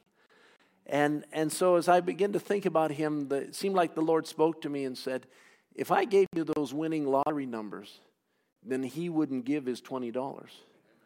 And then where would his reward be? See, it's not in the millionaires. God's giving you an opportunity to have a reward. And so, as you pray about these things, and not just here, out over the internet, let me just say, God's going to do something. And I believe it with all my heart for these people in Uganda. I don't know why, I don't know how we ended up connected like this, but we are. And I'm going to see it through with all my strength. There's ministers that need transportation. That's an ongoing need. They need motorcycles. Uh, in that country, uh, unfortunately, scooters would get lost in the first pothole. And uh, so they actually need motorcycles, and uh, Lord provide for them what they have need of. One of the things we're glad to say is that already we have just ordered 5,000 Lugandan church age books to be shipped from China into Uganda. And these are paid for by a brother in Germany. I don't know if he wants me to mention his name, but uh, uh, they have supplied the funds already, and we have already ordered 5,000 Lugandan church age books to meet the needs of the people in that country. Praise be to God. The brothers have told me we need a thousand English ones, and uh, we need seven seals next, and different things. And I said, well, let's get the church age books first, and then we'll move on piece by piece, getting them all into place. So remember these brothers Brother Fred Chianji, Brother Stephen and Mbali. When Brother Stephen first told me about it and about what God was doing, and the news began to get out, and, and partly because we publicized it, and people began to, around different places of the world, particularly North America, uh, offer their assistance to the revival. I said to Brother Stephen, I said, I said, you don't need North American brothers or any brothers. I says, you've got mature ministry in your country to handle this sort of thing. I said, God has prepared you, brothers. Like Brother Biscoe told me when I first moved here, senior ministry is not just age, it's a maturity to a ministry. And, and so it, as he, uh, as I thought about these brothers, particularly Brother Stephen, and there's a lot in the background that I could say, but I'll just say it this way. I knew that God had prepared men to carry the labor going forward. And so pray for these brothers on whose shoulders rests the work. They're not the only ministers, they've got young ministers around them that are assisting them. Brother Stephen, Brother Fred, both of them, wonderful brothers. But just last year, this was Brother Fred. That's his wife crying there in the ambulance beside him as he lays there unconscious. They didn't know if he was going to raise up. But God wasn't finished with him yet. Just exactly at this time was when the brother from Chimaga was calling, saying, Come, teach us about this message. That was the beginning of the revival. Our God is an awesome God. God has men that will take the word. Brother Branham said, You say well, glory to God. The Bible said when the Holy Ghost is come, you don't need any teacher. He's the teacher himself. Oh, brother, how can you be so little from reading the scripture? Why did the Holy Ghost set teachers in the church then? Say, I don't have to have anybody teach me. The Holy Ghost teaches me. It does through a teacher. He sets teachers in the church. See, it's not just good enough to give them the books. Amen. God raises up ministry to take the word and show them how to apply the word. He said, Are all teachers, are all apostles, are all gifts of healing? The Holy Ghost set these things in the church. He operates them all. And each one of them operates orderly. Amen. As the musicians come. There's a, there's a great thing happening in Uganda. And I'm sorry, I feel like tonight I did not do it service, did not do it justice to express to you what's really happening. It's so beyond human description, and it is a revival. And I'll say it this way Brother Branham says, when a revival springs up, you don't know where it springs from. That's exactly what happened. We can pinpoint when it started, but how it went from here to there and there and over there and who was the brother and what was, I can, I can look back to an ambulance and say this brother was the one that was going to carry most of the load. I was impressed with Brother Fred and the way he dealt with those ministers and the way he dealt with those services. And there he was laying in the ambulance when it was beginning. I say, Our God is a mighty God. He does what he wants to do. It's beyond the imagination of man, and it's beyond any of us message preachers. And I'll just say this over here in North America, trying to figure it out, all I can say is if I can somehow be a help to those brothers, that's exactly what I want to be. May God anoint them with a double portion as they go forward in the power of his resurrection, in the light of this end time message, to take this gospel to those poor denominational people. I think Brother Tom has ministered on it lately. That vision that Brother Branham had, where, where, where he said he saw those people behind bars. And, and, and, and they were denominational people. And someone said to Brother Branham, You misunderstand those people. I'll say I've been guilty of misunderstanding those people. But I don't have the power. Brother Fred, Brother Stephen don't have the power. But we stand with Brother Branham who said, In the name of Jesus Christ, bars of hell give way to the name of Jesus Christ. And may those denominational bars that have held those people be broken. And may those people be loosed not only in Uganda, but wherever God will send this mighty word. Hallelujah. Don't you love him? Why did he do it this way? That no flesh should glory in his presence. That's about all I can say. God takes a man who was dying and raises him up and sends him out with the anointed word of the hour to the places that that word has not gone yet, to loose people that needed loosing.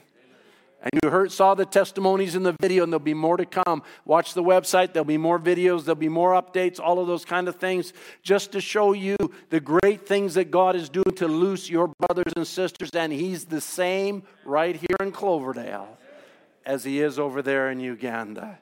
Amen. Let's stand together. Amen. The blood will never lose its power, it reaches to the highest mountain. It flows to the lowest valley. Aren't you glad for that? It gives me strength from day to day, and it will never, ever lose its power. The blood that Jesus shed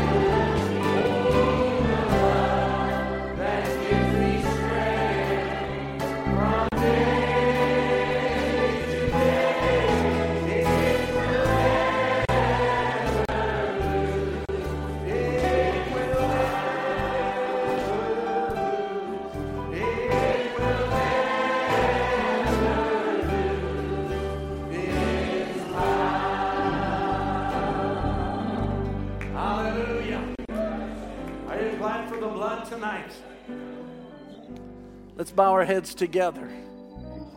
One of you just play for me Amazing Grace. It's Amazing Grace. You saw tonight. I remember the testimony that came out of Chimaga in the beginning of the revival. We didn't know it was the beginning of a great revival.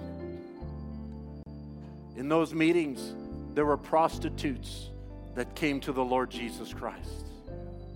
There was police officers that came to the Lord Jesus Christ. There was drunkards that were delivered. There was mighty powers of God that were poured in and people were restored to their right mind. It was God beginning to move in a powerful, powerful way. And that mighty God is here tonight. It's not just a revival in Chimaga or in the central part of Uganda. You saw the saints in Kasese in the western part, different language. They were in a word revival. They were loving the word as it was becoming open to them. One of the elder brothers stood up at the end of the meetings and said, This week the Bible has become a new book to me. God was moving through even the established believers. It's God in His sovereignty moving and dealing with lives. Maybe you're here tonight and you're you're feeling cold and dry and you just want to say, "Lord, include me in your revival." Lord, revive my soul. Stir me, O oh God, revive my heart and make me what you want me to be. Maybe you feel spiritually like Brother Fred laying there in the ambulance. You feel like you could go at any time, but God's able to raise you up. He's able to send forth His Spirit into your life even right now and make you into something you never even dreamed you could be. Brother Fred's testimony was he never even thought. He thought his life was over. He thought he'd never recover. But God had another plan for him. And God has a plan for you individually. Why don't you just allow God to just come by your way right now? The same God, it's, it's not subject to a, a certain type of a service, but you can just make a decision now Lord, I'm yours. Just give your heart to Him right now and say, God, I surrender myself to you. I give myself to you. I want you to take the preeminence. You know my situation. You can fix my situation. Doesn't matter what your walk in life is, He's here to meet your needs. Heavenly Father, Lord, as we stand in your presence tonight, Lord, oh God, words have failed me to express. Really, it's something that the carnal mind cannot comprehend. What you are doing in this late hour. A sweep, a, an awakening, 135 churches, thousands of souls, bars of hell being broken. Giving way to the name of Jesus Christ, using the simplest of men, established ministers like Brother Stephen and Brother Fred and all the young men that are around him, Lord, reaching out to these people. Go with them, oh God. They might even feel tired from all of the labors. Strengthen them even now, Lord. Pour in virtue right now, Lord. As Brother Fred said at the end of the video, remember me and my health. Lord, I pray in the name of Jesus Christ that diabetes will become nothing to him, oh God. Lord, may you loose him and set him free. Restore his pancreas or whatever it is, oh God. Lord, I pray that you'll just pour in heavenly virtue there, Father. We're asking as your believing children. We're standing behind them with our prayers. It's not our country. You've raised up men in that country. You're sending them forth. And we say, Lord, we stand with them in our prayers. Stand with them in any way that we can. If it's with our substance, we give you our substance, Lord. Bless it for your glory. We ask, oh God, that when we get on the other side, may it be accounted to the glory of the name of Jesus Christ. And Lord, everyone that's in your divine presence tonight, Lord, may they know that the God of all creation has come by their way tonight. Father, if there be any sick person here, Lord, even now I ask in the name of Jesus Christ that that sickness would give way to the name of Jesus Christ. If there's anybody bound in their minds, there's anybody suffering from some kind of affliction with their peace or joy or anything, Lord, may you restore it to them, Father.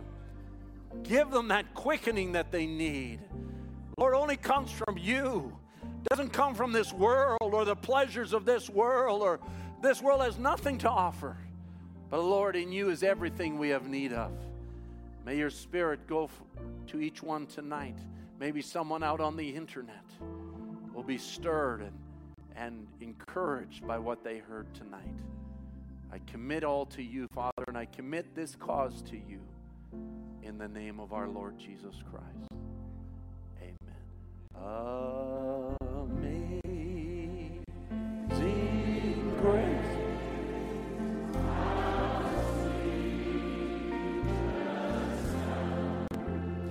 That saved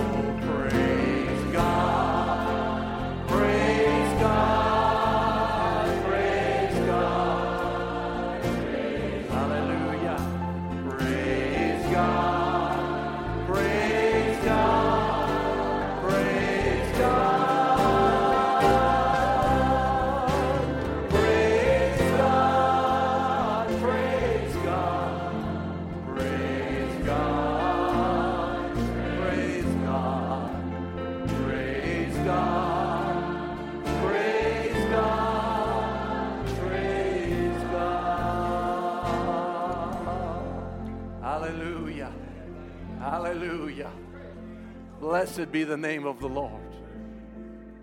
How we love him. Don't you love him tonight? Aren't you glad for what he's doing? Aren't you glad to be a part of what God's doing? Like Brother Mark said, I wish I could take you all there. But God, you know, there was a couple young brothers that even wanted to come and were unable to come.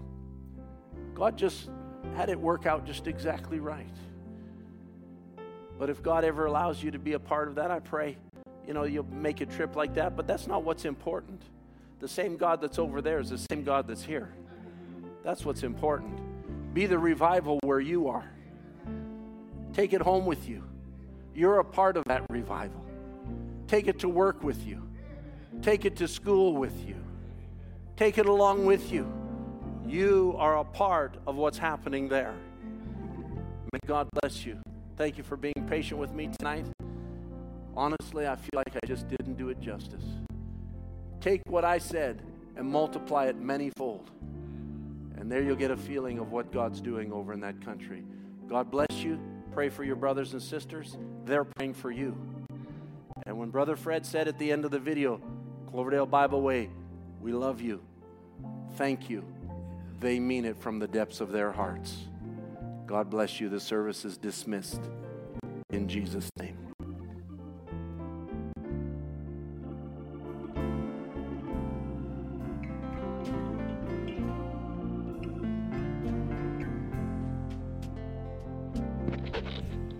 Before you leave tonight, uh, uh, usually, uh, usually the way God does things is uh, somebody has some vision, and then God steps in and does something, and then then it's uh, put on our uh, on our shoulders. But now God has already done something. So we've just seen and heard what, what he is doing, and I think it would be, uh, I think we would fail in our calling if we didn't step up to the plate. And so I, I just want to say, we're just going to start. If Brother Daniel is here, Brother Michael, uh, we'll just uh, begin uh, Project Uganda. And then when God moves on you or steps on you or uh, permits you to do something towards that, whether, whether it's smaller or larger, it doesn't make any difference. But uh, all of these needs which were presented on the screen tonight, we can't just sit back and we don't want to just sit back. So we'd want to, and I just mentioned to Brother Tom, I think we ought to just start Project Uganda and uh, take a step forward. Are you all in agreement? Amen. God bless you. And then you can give as you see fit. God bless you. You're dismissed in Jesus' name.